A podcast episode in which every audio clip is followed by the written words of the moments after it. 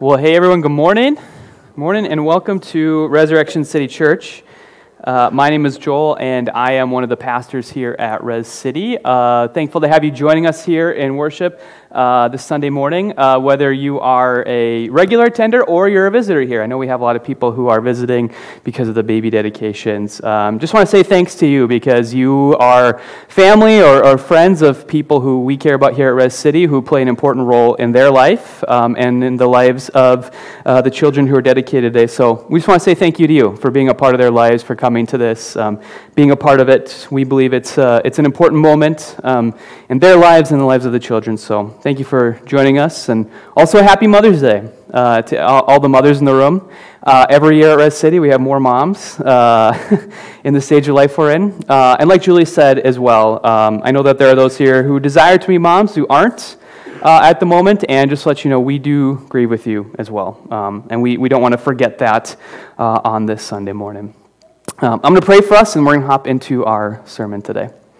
Lord, we thank you for gathering us here together uh, for whatever reason it is that we might be in this room or watching here online or listening to this sermon uh, later on, God. Um, you, you know the hearts of all of us. You know uh, where we're coming from, what state we're in, God. Just pray that you be with us this morning as we come before your word, as we learn more about your son uh, and what it looks like to walk with him through, through our lives, God. We pray this in the name of Jesus. Amen. So we are in, uh, we're kind of coming up to the end of a sermon series that we've been doing throughout the, uh, throughout the beginning of 2022 here, and it's called He Refreshes My Soul. Uh, and it is a sermon series um, talking about what it looks like for us to walk with the shepherd. And we're kind of using Psalm 23, uh, that famous psalm about uh, the, the, shepherd who uh, guides the sheep. We are kind of using that as our springboard into the series. And we've been talking about different habits, disciplines, practices, uh, just things that we use that we are walk when we walk with the shepherd, sort of rhythms that we have as we kind of do that constant, daily, lifelong walk uh, with the shepherd that help us to be refreshed. And we know we're in a season where a lot of people are feeling uh, you know, exhausted, tired, hurting in some way from the last couple years. They've been a pretty intense couple years, and so we have just kind of wanted to really dig into that and ask what does it mean to be refreshed as we walk with the shepherd? And every Sunday for the last couple of centuries, ever since Jesus came to earth and did his thing, um, Christians have been gathering together uh, on Sundays like we are doing right now, um, and like is happening all across the globe right now. There must be something about that weekly gathering that contributed to, uh, contributes to our walk with the shepherd, uh, that we could even say is sort of necessary to it. And today I kind of want to talk a little bit about that. Uh, I want to start, you know, like for us at Res City, I'll tell you about how the sausage is made here, the sausage being Sunday mornings. Um, we're, we're intentional with the stuff that we do in, in, a worship service. It's not kind of just a hodgepodge of, of random things thrown together. We, we put a lot of thought into what we do and why we do them. And, um, you know, I think a lot of times, especially Protestants, like we know which we are, a Protestant church, a lot of times we maybe can think of church like a, like a TED Talk with some musical guests right? Just kind of like the sermon, you know, maybe like what I'm doing up here is kind of the main reason we gathered. You come to hear some teaching or be encouraged or, or whatever it is. And I would actually say that's not right. Um, I would say that while the sermon is, it is the longest part uh, uh, of the service, um, I would say it's just one equal part to all that we do. It's not like this is the main course and everything else is appetizers or desserts to it.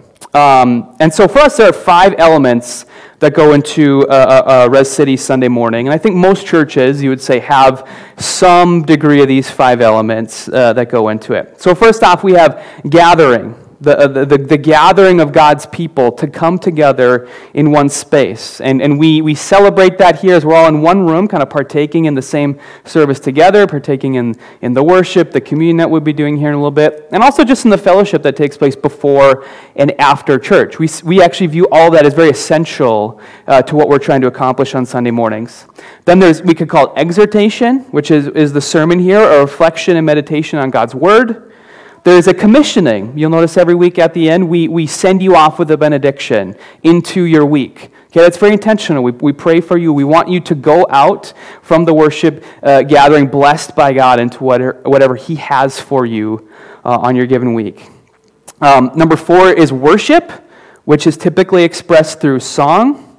And then last, we could call it just sharing in Jesus. Uh, and, and, I would say communion and prayer and also the worship kind of fit into that as well. Now, all of these things help us to live the essential parts of the gospel story every week. Now, I want to focus today uh, specifically on those last two things I talked about worship and then that idea of sharing in Jesus. I'm kind of conflating them into one idea, maybe. And I want to connect them uh, into the series that we're in right now uh, as we talk about rhythms of worship to refresh and revitalize us. Okay? Uh, or you could call it like, why do we go to church on Sundays and do some of the things that we do? And how does that help lead us to the wholeness of walking with the Good Shepherd? Okay?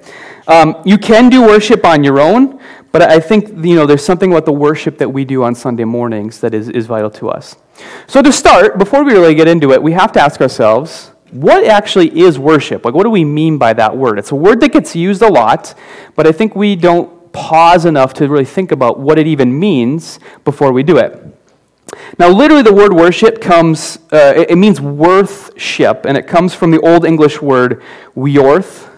Um, and, and that literally means some, you know, something of value, a price or a price that is paid, uh, worth, worthiness, or merit. So it has everything to do with acknowledging the value of something.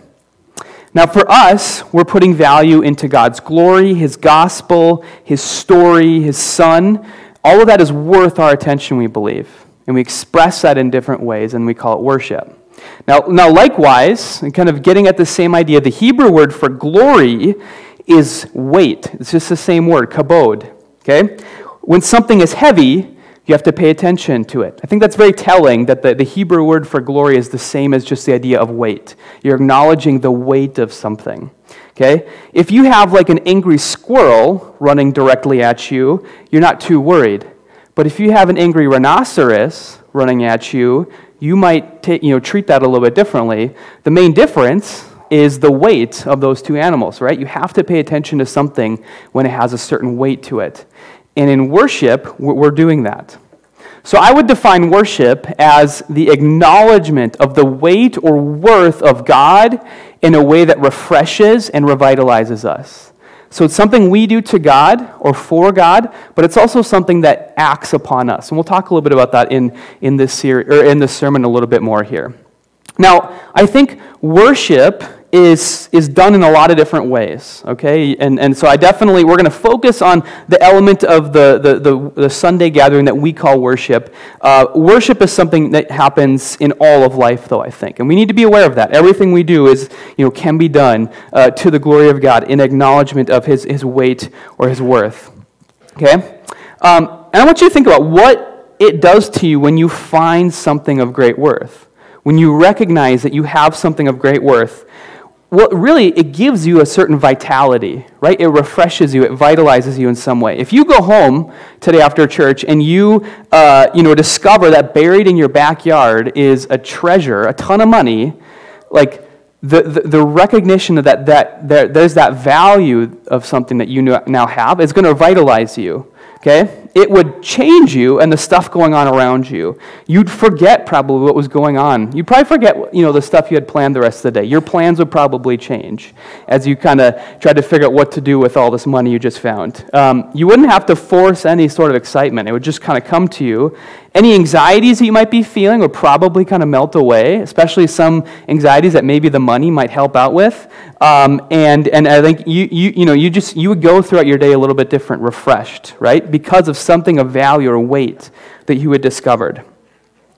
Now, as we get into Psalm 23, like I said, we've been kind of using this as a springboard for us uh, for kind of uh, uh, talking about how, how we walk with the shepherd. I think we kind of see this sort of worship that we're talking about there. So it's at the end of the psalm in, in verses 5 and 6. You prepare a table before me in the presence of my enemies. You anoint my head with oil. My cup overflows. Surely your goodness and love will follow me all the days of my life, and I will dwell in the house of the Lord forever. Now, this is kind of the way that the psalm gets, you know, capped off at the very end. And I think it's interesting to note here that the sheep is actually coming to the end of this whole story that the psalm is telling us and is still surrounded by enemies. I think it's just kind of interesting. You'd think the sheep in that moment would feel the enemy sort of breathing down their neck. They'd be hyper aware of the fact that enemies still surround them. Uh, and they might, you know, these enemies might, might, might soon move to snatch the sheep, to overtake them. There'd be some fear, there'd be some anxiety, uh, some terror, some worry, something like that, right? That would be in the, you know, very present in the mind of the sheep. Now, the Good Shepherd responds to it here um, but I think it's interesting to note that the shepherd doesn't rush to remove the sheep or even to uh, you know, d- dispatch of the enemies. He simply prepares a feast for the sheep to draw their attention to something else. Now, in the ancient world, a meal like this would be understood as a kind of celebratory thing. Okay, you prepare a feast in, in, in, honor to, in order to celebrate something that has taken place. And so the shepherd is saying here, Let's sit down, let's eat good, and let's celebrate and reflect on what's happened so far, even as we're still in the midst of our enemies. If we look back at the rest of the psalm, so we're not going to read the whole thing, but I imagine most of you are pretty familiar with it. Um, what's happened is the sheep has been brought back from wrong paths onto right ones. The sheep had been lost, the shepherd had gone and gotten it, had uh, put it back on right paths, had kept it safe as they'd walked together through uh, the valley of the shadow of death. They had been brought to still waters and fertile plains so that they could eat, uh, eat up. They could have the sort of food and nourishment that they need. In all these situations, the shepherd has guided the sheep and has kept them safe uh, and blessed them with all that they need. And so the sheep's attention is being drawn to that here at the end of the psalm, and the sheep is being called to remember it. Now, I think it's important for us to understand this, this point here, okay? Remembering what God has done is a spiritual act. J- just the act of sitting down to remember, to reflect on who God is, on what He has done, is in and of itself a spiritual thing to call ourselves back to remembrance because it connects us to who God is and who we are in that moment. And I think there's a lot of power in that type of remembrance. We'll kind of keep coming back to that idea as we go on here in the sermon, but that's what the sheep is being uh, called to do by God here. And what the sheep exclaims is that my cup overflows. In that moment, the sheep believes that the goodness and unfailing love of the shepherd will pursue him, will chase after them. Not the enemies, mind you. The enemies are not the thing that the sheep says chases me or pursues me. It's actually God's goodness itself is the thing that's hot on my heels, that is breathing down my neck. I think it's so interesting to see what the sheep is, is, is understanding. Now, now, think about that. I'm generally a positive, pretty optimistic person, but even I'll admit that a lot of times I kind of go through life in certain situations expecting the worst. Kind of like I'm being pursued by some misfortune or catastrophe, right? When something good, you know, something goes good, a lot of times we're like, well, it surely won't go like that next time, right? And maybe you, you've had something similar in your life where you kind of feel that way. The hope of the psalm, though, is that God's goodness, which is here acknowledged in this sort of celebratory meal, would be a constant source of celebration and feasting for us revitalizing us even when trouble surrounds us, following us around like our shadow. And so, this feast here is a worship, is a moment of worship, acknowledgement of the worthiness of the shepherd to be celebrated even in the midst of crisis, being surrounded by enemies. Now, again, like I said, this is something we do you know, to God, to acknowledge, to let Him know that we acknowledge His weight or worth. But this sort of celebration, it does something to us, it revitalizes us. Okay, and this is where we connect with this series as a whole. Talking about people, maybe we need to be refreshed or revitalized. Worship is something that helps us to do this. And I want to talk about how that happens. Um, so, this is a bit of a longer quote, but I remember when I first read this, it really struck with me. It's always kind of stood with me here uh, ever since then. And it's from a guy named Marshall Ganz. He is, or was, I'm not entirely sure if he's still there, um, a political science professor at Harvard, kind of specializing in the area of like political organizing, leadership, activism, that kind of stuff. Kind of talking about like how organizations can accomplish goals essentially. How they can mobilize for activity in the world. And he talks in this section of one of uh, something that he had written about the important, how important a celebration is to the vitality of organizations. So here's what he says We do much of our storytelling in celebrations. A celebration is not a party. It is a way that members of a community come together to honor who they are, what they have done, and where they are going, often symbolically. Celebrations may occur at times of sadness as well as times of great joy.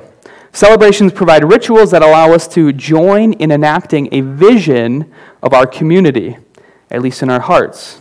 Institutions that retain their vitality are rich in celebrations. In the church, for example, Mass is celebrated. Harvard's annual celebration is called graduation and lasts an entire week.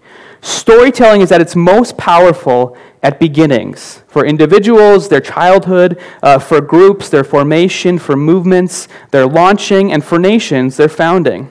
Celebrations are a way we interpret important events, we recognize important contributions, acknowledge a common identity, and deepen our sense of community. The way we interpret these moments begins to establish norms, create expectations, and shape patterns of behavior which then influence all subsequent development. We draw on them again and again. Nations institutionalize their founding story as a renewable source of guidance and inspiration. Most faith traditions enact a weekly retelling of their story of redemption, usually rooted in their founding. Well told stories help turn moments of great crisis into moments of new beginnings. Uh, celebration and worship are fundamentally a telling of a story, uh, a story that we know, and the remembrance, the going back to that story is something that transforms us in a given moment. Okay, and he talked about how faith traditions retell their story weekly. I think that's true. It's what we want to do here at Res City. Because when we bring ourselves back to the story, it doesn't matter what enemies surround us, we can have vitality. The story is no longer, I'm about to be uh, captured, I'm about to, be, about to be torn apart by these enemies. The story is now of the Good Shepherd who walks with us, who prepares a feast for us, even in the midst of these enemies. The story of the gospel is one that we gather around every single week as a church, and we remember and worship God for it, which fills us up, or it's supposed to fill us up every week. As we go out, again, as we leave that gathering, we're supposed to be revitalized by the retelling of the story of the gospel and letting that do something to us. The story that Jesus is the shepherd who has come to gather the lost sheep of Israel and the world to set them on paths of righteousness and lead them beside still waters, all of that stuff, to guide us through the valley of the shadow of death. And it's that story that we believe that revitalizes the world. So, what we need to do is we need to go back to it constantly as a source of energy and revitalization for ourselves. So, we celebrate it, we tune ourselves to it. Because, as he said in that quote, institutions that retain their vitality are rich in celebrations. Now, he's talking about institutions here, and this is certainly true of, a, of the institution of the church, but I think it's also true for us as individuals as well. If we have no reassuring, regular, celebratory remembrance of the story of the shepherd, we will greatly struggle to have the vitality that we look for in our walk with the shepherd. Let me say that again. If there's no reassuring, regular, celebratory remembrance of the story of the shepherd, we will greatly struggle to have vitality in our walk with him. Okay? You will grow stale if you have no worship and celebration. The enemies will seem too strong to be overcome. You will lose sight of the shepherd and his goodness that follows you around. You will forget the story of the God you're invited to live in. So we have to pull ourselves up to that table of the feast in Psalm 23, and we have to eat of it regularly, okay? The food has been prepared for us. We just have to sit down, load the plate up, and enjoy it. To remind ourselves through worship and celebration that His goodness is chasing us. Now, I actually think it's probably fairly a common thing for us, at least at some point in our life, for people to feel stale in their walk with the shepherd. Okay? So I'm not like knocking that. I would say I've felt that for sure, uh, often in my life, perhaps. Um, my guess is some of you might even be feeling that in this room or listening to this online or, or later on here. Now, when I think of the word stale, I'm going to guess you are like me and you think of bread. I can't think of anything else, actually, off top of my head that I think of other than bread. Okay? Well, how does bread become stale? I realize I am like, I'm highly oversimplifying this, okay? If some scientists were here, they'd tell me that this is not what, you know, what actually it means for bread to go stale. But essentially, uh, bread becomes stale because you don't do anything with it for a while. You just let it sit on your counter and just kind of get stale. Okay? You, you maybe see it sitting there at one point eventually, and you think, I should probably do something about this. So you get the knife out and you break the knife because the bread is rock hard, right? Okay? And then you're like, well, what good is this thing? It's rock hard. I can't do anything with it anymore. And so, like, what good is it now? Consider this, okay? If stale is a word that you would use to describe your faith, there's a good chance, I'm not saying it's, this is the only explanation for it, but there's a good chance it's because you haven't done anything meaningful with it in a while. Just like staring at the bread uh, that's sitting on a counter doesn't do anything with it, merely acknowledging your faith is, you know, that your faith is there is not going to give it vitality. You have to engage with it in some way. Now, I have a theory, okay? This is just a theory. I've never scientifically researched this. I doubt I ever will, okay? Um, but I have a theory as to why sometimes our walks with the shepherd can get stale, okay? Um, see if this resonates with you at all. I know a lot of times people come to follow the shepherd, uh, or you, you know, maybe you, you do already follow the shepherd, or you have some moment of growth in your life. Maybe it's, it, it's some time like in college, you know, uh, uh, uh, uh um, as part of like a campus ministry, or, or some season that you had, you know, being a part of a great church, some discipler. Um, maybe some hard season actually caused some major growth in your life. That actually happened to me. One of like the most sort of uh, biggest moments, the biggest leaps forward I had in my faith came came from a really hard season of life. Um, okay? Maybe you've had some moment like that in your life and you experienced some big leap forward.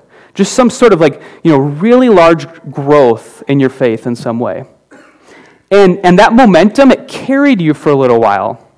But then, when the season ended, maybe you kept trying to walk with the shepherd on the momentum of that great big leap. You just were kind of coasting on it. You kind of felt like hey, this season of life I had was good enough to get me to where I want to be, and I can check out for a little while now here. Okay? And so, so maybe we not doing much to keep us moving forward because we thought the season of, of momentum would be enough, we start to, at a certain point, find ourselves feeling stale. Okay? And so while we might come to church often, we might read our Bibles, we might pray, we aren't truly regularly connecting ourselves to the story that are being told in those things. There's no worship that's a part of it. It's just coasting on worship that happened at some other point in your life. And meanwhile, we've fixed our attention on other things like a career, uh, a, a, relationship, uh, kids, vacations, uh, a sports team, something else to try to get vitality from or to focus our attention on. And, and church and worship have just kind of come to supplement those things.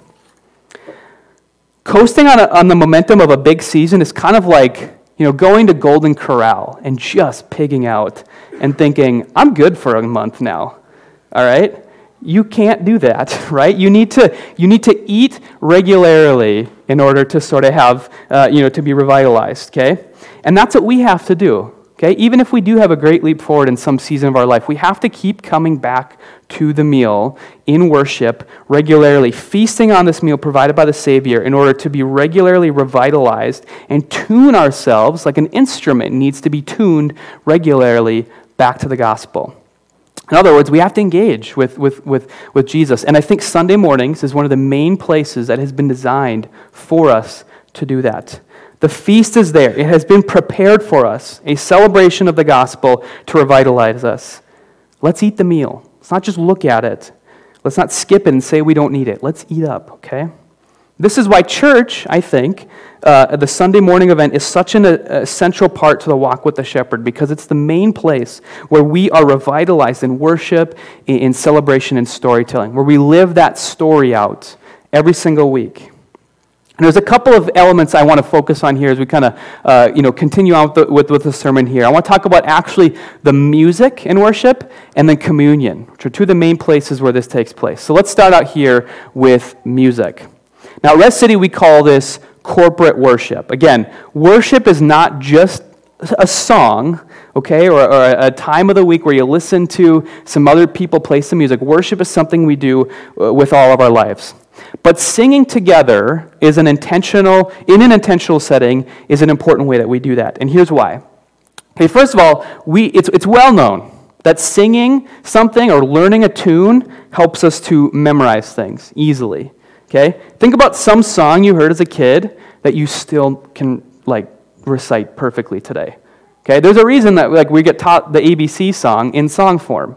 I would guess we would forget the, you know, the ABCs unless we had the song with it. My, my, my brain immediately goes to the ABC song whenever I try to think of like, you know, uh, uh, the, the, alphabet. It just, it's, it's so much easier to remember that. There's something about music. Um, you, I will know that song until I die, right?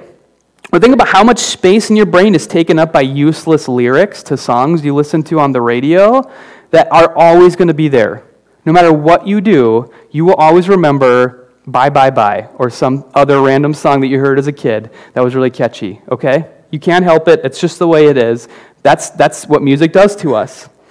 So I think it's easier for us to remember the story and reflect it back to God when we know the words and the story that's being told in worship songs like the back of our hand.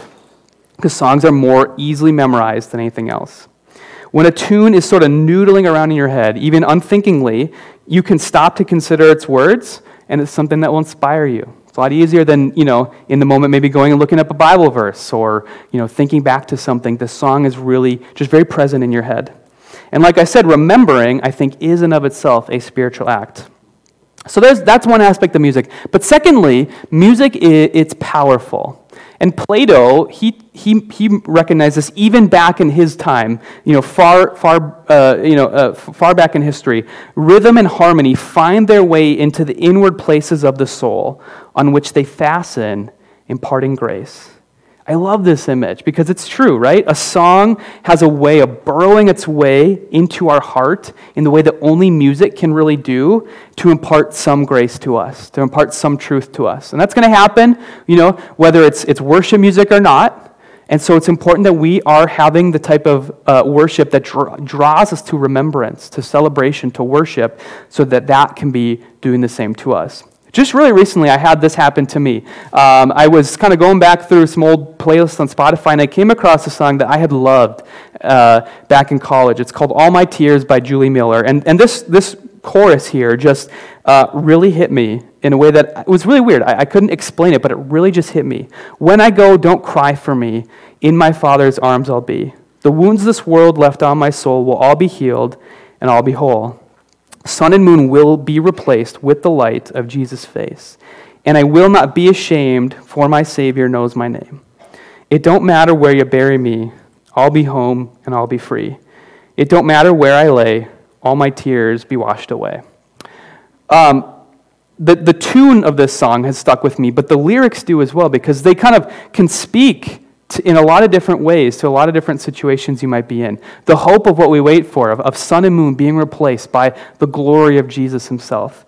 Um, and, and or, or, or, thinking back on the season of life that I was in when I listened to this song uh, in a regular uh, space. Remember, I said there was a season of growth I had in my life that was a very hard season. This is one of the songs I listened to often. And if you really think about it, it's, it's a lot like Psalm 23, right? It acknowledges the wounds of this world, um, you know, a life that we live in a broken place filled with pain, suffering, injustice, war, famine, all the different things we see on news or experience on a regular basis. It acknowledges all of those things, but it says in those moments, I can find joy, I can find hope in those moments because my Savior knows my name. Songs of celebration, especially I think in the midst of hardship, are really powerful. They center us, they draw us to acknowledgement of the shepherd and what he's done and his promises for us, to tell us the story of his faithfulness to ourselves over and over again, and to revitalize us even when surrounded by enemies. But they aren't just helpful, I think, in songs of praise, okay? You'll notice at Res City, we try to balance out our worship and not just playing songs like this, of, of praise, of happiness, of joy. We also try to play uh, some songs of lament. Um, and I want to show a video clip, actually. It's from a, a guy named Soong-Chan Rah. He's a, uh, a professor at a seminary. Um, I'm blanking on which one it is right now. But he's talking, essentially, why we suck at lamenting in the church, and especially in our worship, and why we need to incorporate it into our worship. So you guys can play the video. Factors in the absence of lament in especially the American and Western church is a very deeply rooted sense of triumphalism and exceptionalism that we find ourselves expressing in both the American church and in American society. If we believe that we are an exceptional people and a people that are specially favored by God over all other people, then we should just continue to be victorious and triumphant and successful. Uh, the reality in a fallen world, a broken world, that's not the way life works. There are places where we struggle, we experience pain, we experience suffering. So sometimes our worship life can be an analgesic that covers up wounds. We're not being honest. We're not being truthful. We're not speaking truth to God nor to each other. And so part of the appeal and the need for lament is to say we are missing this in our life. Our gospel, our understanding of who God is, is incomplete unless we know that there is lament along with celebration, that there is suffering along with triumph. And there's a list that's published uh, by the CCLI company that publishes the, the top most uh, popular uh, contemporary worship songs that are sung in the United States. And I would say that maybe five, maybe 10, five to 10 out of the top 100 songs, uh, contemporary worship songs would be lament songs or lament songs. If you look at a typical hymnal, 85% of our hymns are more likely to be hymns about triumph and victory. And only about 15% of our hymns are likely to be hymns about lament and suffering. So what we're seeing is a lost discipline. We're seeing something that in the scriptures we see over and over again people who suffer who are able to cry out in their worship to God in lament. But one of the ways that lament operates, especially in a corporate setting, is to give voice to the voiceless or give voice to those who have been victims of injustice, who have been oppressed by the powers of the world. And they have nowhere else to turn except to God. And so when the enemy is attacking, uh, when there is injustice in the streets, when there's poverty and hunger, uh, and there's all sorts of things that God did not intend for our world, um, our recourse is lament. Our recourse is to turn to God and to cry out to Him in lament. So when lament is lost as a discipline in our church life, what we're doing is we're silencing those whose voices we need to hear. So I think what lament does is it opens the door to another narrative, another story, uh, another uh, point of view, another experience in history that says uh, we can hear these stories and our lives will be better, our lives will be transformed. We will know more about God. So one of the things we had to do was we introduced stories and experiences that indicated that there is another world that is out there. Okay, so you hear him talking about the need for regular lament in our worship life. Um, songs of lament give words to the aches of weary hearts and hard situations, speaking truth into it and to God, letting them be known to ourselves, to God, even to others around us. Um, you know, I, I think there's a, there's a, it's a very American thing probably to, you know, have something you're grieving over or some pain you're feeling and to not let anyone else know about it, including God right? Uh, there's a better way to live than that, and that's to, to be honest with ourselves. To, like he said in the video, to speak truth uh, to situations, to say, actually, I'm not feeling great right now. Actually, things are hard. Actually, it's hard maybe for me to trust God right now. Um, actually, I'm longing, I'm waiting for the shepherd to deliver me. That's going to be true of us too, and it's important that we reflect that to God in our worship. And also, just as songs that are songs of hope and praise in hard times, like I talked about earlier, root us in the story. Songs of lament in good times, even when we're maybe not quite feeling that way ourselves, take us out of the mirage of sort of shallow positivity that we find ourselves living in uh, and that many uh, uh of the world uh, uh, live, live in around us, and, and kind of brings us back to the, you know, the fact that it is a broken world that we live in. It helps us to remember that while uh, the shepherd still walks with us, we still do walk in the shadow of death. Okay, we still await the shepherd to uh, once and finally decisively act uh, to make all things new again. We're not living in that space now, and we got to be honest about that and remind ourselves of it. Songs of, uh, uh, of lament help us to do that. Um, and even when we don't feel it sting, it reminds us that others around us probably do. You know, you might be sitting in worship some Sunday morning. We're playing a, a psalm, a, a, song of lament, and you're thinking, this doesn't, you know, speak, ring true with me in the moment. But there are probably people in the room right now who it does. And now I can be reminded of that. I can be attuned to them. I can, uh, you know, empathize with them. I can love them and not ignore them because I'm reminded of this through my worship. I'm rooted back in this story again. So I think good worship both in, you know, includes both of these things, both praise and lament, and it requires a sort of balance of those two things. Uh, I want to talk a little bit about communion. Okay, this is something we do every single Sunday at Res City because, again, we think it's really important to tell the story of what's taking place in communion. So, after every uh, sermon, uh, as a part of our last worship set, we invite everyone to uh, the feast uh, uh, uh, of, of the Lord's Supper. And there are four elements to what is taking place in communion when we look at what Paul says in 1 Corinthians in a couple different places. So, we'll talk about these real quick fellowship, participation, remembrance, and proclamation. Okay? So let me talk about those four things. First of all, 1 Corinthians 10, 16 to 17. Is not the cup of thanksgiving for which we give thanks a participation in the blood of Christ? And is not the bread that we break a participation in the body of Christ? Because there's one loaf, we who are many are one body, for we all share the one loaf. So, first of all, fellowship. We, all taking from the same loaf, symbolically, sometimes, remind ourselves that we are one body. We are one people gathered together, partaking in the same thing. We are commonly united as people who are coming to Jesus to partake in Him. Um, that there's no hierarchy of, of class, uh, of sex, of anything else, uh, of race, uh, uh of socioeconomic status. Uh, none of those things uh, matter. We're all equal participants in the grace of the shepherd. And communion is supposed to remind us of that and reinforces to us who our brothers and sisters in Jesus are. Now, we normally like to actually have everyone take out of a, a, a, common loaf. COVID has kind of wrecked that here recently for us, but we, we are planning to get back to that hopefully sometime soon, where we actually will, you know, symbolically take from the same loaf of bread together because of this idea. Second, Paul here talks about participation with Jesus. What does that mean? Okay? Well, I think, first of all, it means a sort of just vital connection to Him, a partnering with Him uh, in His death and our own sufferings, that they will be redeemed just like Him, that we live the story like Him, uh, He does, and we are being remade into His image even now. Paul talks about that in other places. Okay? Now, there might be a mysterious element to that too. I think it's worth us, you know, uh, admitting that, that there, in some way, we actually connect to Jesus in some deep, mysterious way when we take communion.